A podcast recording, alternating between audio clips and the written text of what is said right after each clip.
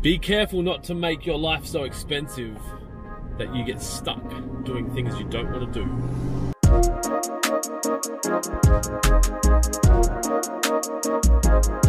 Good morning and welcome to In the Car with Clint.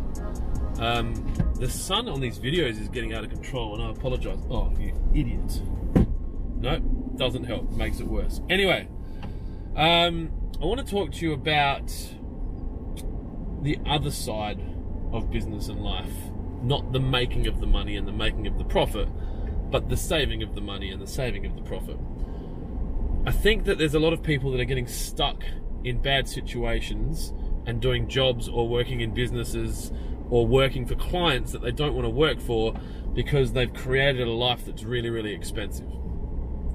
Now, the current situation in the world has shown us that things can change very quickly. People can become unemployed or people can be forced to leave their jobs because they don't meet the standards required by their employer anymore. And when these situations occur, there's a period of time where they're not earning any money.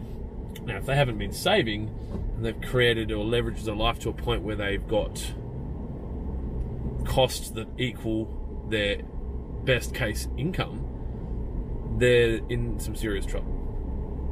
So, I want to encourage you, and this is probably a good one for you youngsters out there that are dropping all their money on fast cars and uh, and booze. I don't know what you guys spend your money on, but things can change very rapidly, and if you don't have uh, a low cost of operation or a lot of savings, you can put yourself in a situation where you have to do something that you don't want to do, or get stuck in a job that you hate, or get stuck working for people that you don't uh, want to be around.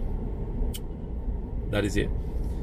So yeah, thanks for tuning in to In the Car with Clint today.